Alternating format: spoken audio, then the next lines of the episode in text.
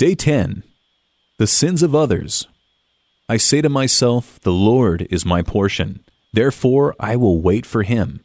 Lamentations 3, verse 24. Jeremiah walked faithfully with God.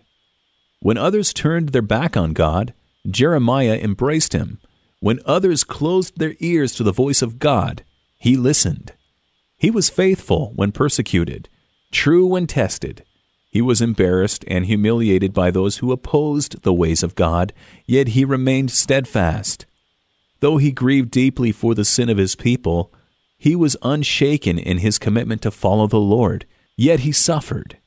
He suffered because of the sin of others. He was with his people as they fell under the wrath of God. As best we know, Jeremiah was taken away into Egypt with his people. His life ended in exile, a captive there. What then was Jeremiah to do?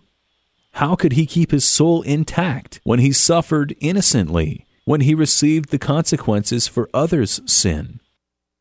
Jeremiah went to a deeper well, a more sufficient provision for his soul. He went to the Lord.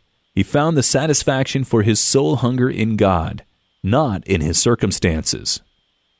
Andrew Murray once wrote of our Lord You are the vine, I am the branch. It is enough my soul is satisfied. We find joy in many things in this life. God gives them to us freely to enjoy, yet there are monuments when the external joys are removed and only the eternal remain. In these difficult moments, are we left without a satisfied heart? Jeremiah would answer no. He would tell us that there is one who can still satiate the hungry heart.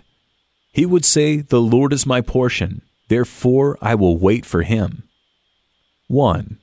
What sins of other people have derailed you from the life you would have preferred? 2.